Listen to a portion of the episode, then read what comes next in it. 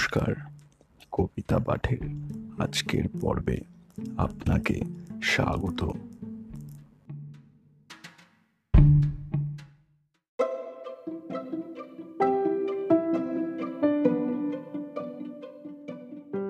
আজকে আমার নিবেদন কবি সুকুমার রায়ের কবিতা, ছুটি। কবিতা পাঠে আমি সাহেব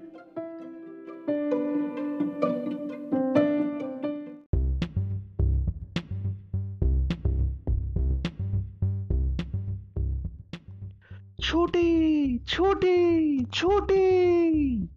মনের খুশি রয় না মনে হেসেই লুটোপুটি। ঘুচলো এবার পড়ার তারা অঙ্ক কাটাকুটি। দেখব না আর পণ্ডিতের ওই রক্ত আঁখি দুটি। আর যাব না স্কুলের পানে, নিত্য গুটি গুটি এখন থেকে কেবল খেলা, কেবল ছুটোছুটি। পাড়ার লোকের ঘুম ভাঙিয়ে আয় সবাই ছুটি।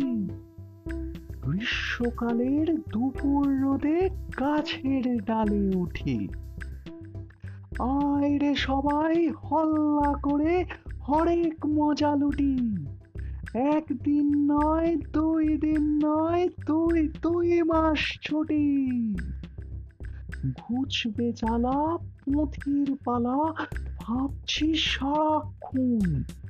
পড়া স্কুলের পড়ার পরে আর কি বসে মন? দশটা থেকেই নষ্ট খেলা ঘণ্টা হতেই শুরু। প্রাণটা করে পালাই পালাই, মনটা উড়ু উড়ু পড়ার কথা খাতার পাতায়, মাথায় নাহি ঢোকে। মন চলে না, মুখ চলে যায়, আবল তাবল পোকে। কানটা ঘুরে কোন মুলুকে, হুঁশ থাকে না তার। এ কান দিয়ে ঢুকলে কথা, ও কান দিয়ে পার। চোখ থাকে না আর কিছুতেই, কেবল দেখে খড়ি বোর্ডে আঁকা অঙ্ক ঠেকে আঁচড় কাটা খড়ি। কল্পনাটা স্বপ্নে চড়ে ছুটছে মাঠে ঘাটে।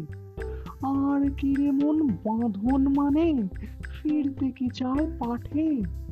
পড়ার চাপে ছটফটিয়ে, আর কি রে দিন চলে? ছুপ করে মন ঝাঁপ দিয়ে পড় ছুটির বন্যা চলে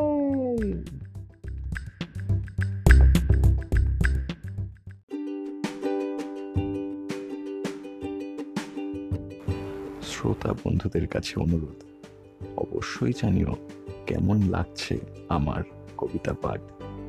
আর শেয়ার করতে কিন্তু ভুলো না, তোমার শেয়ার আমায় পৌঁছে দিতে পারে। বহু মানুষের কাছে।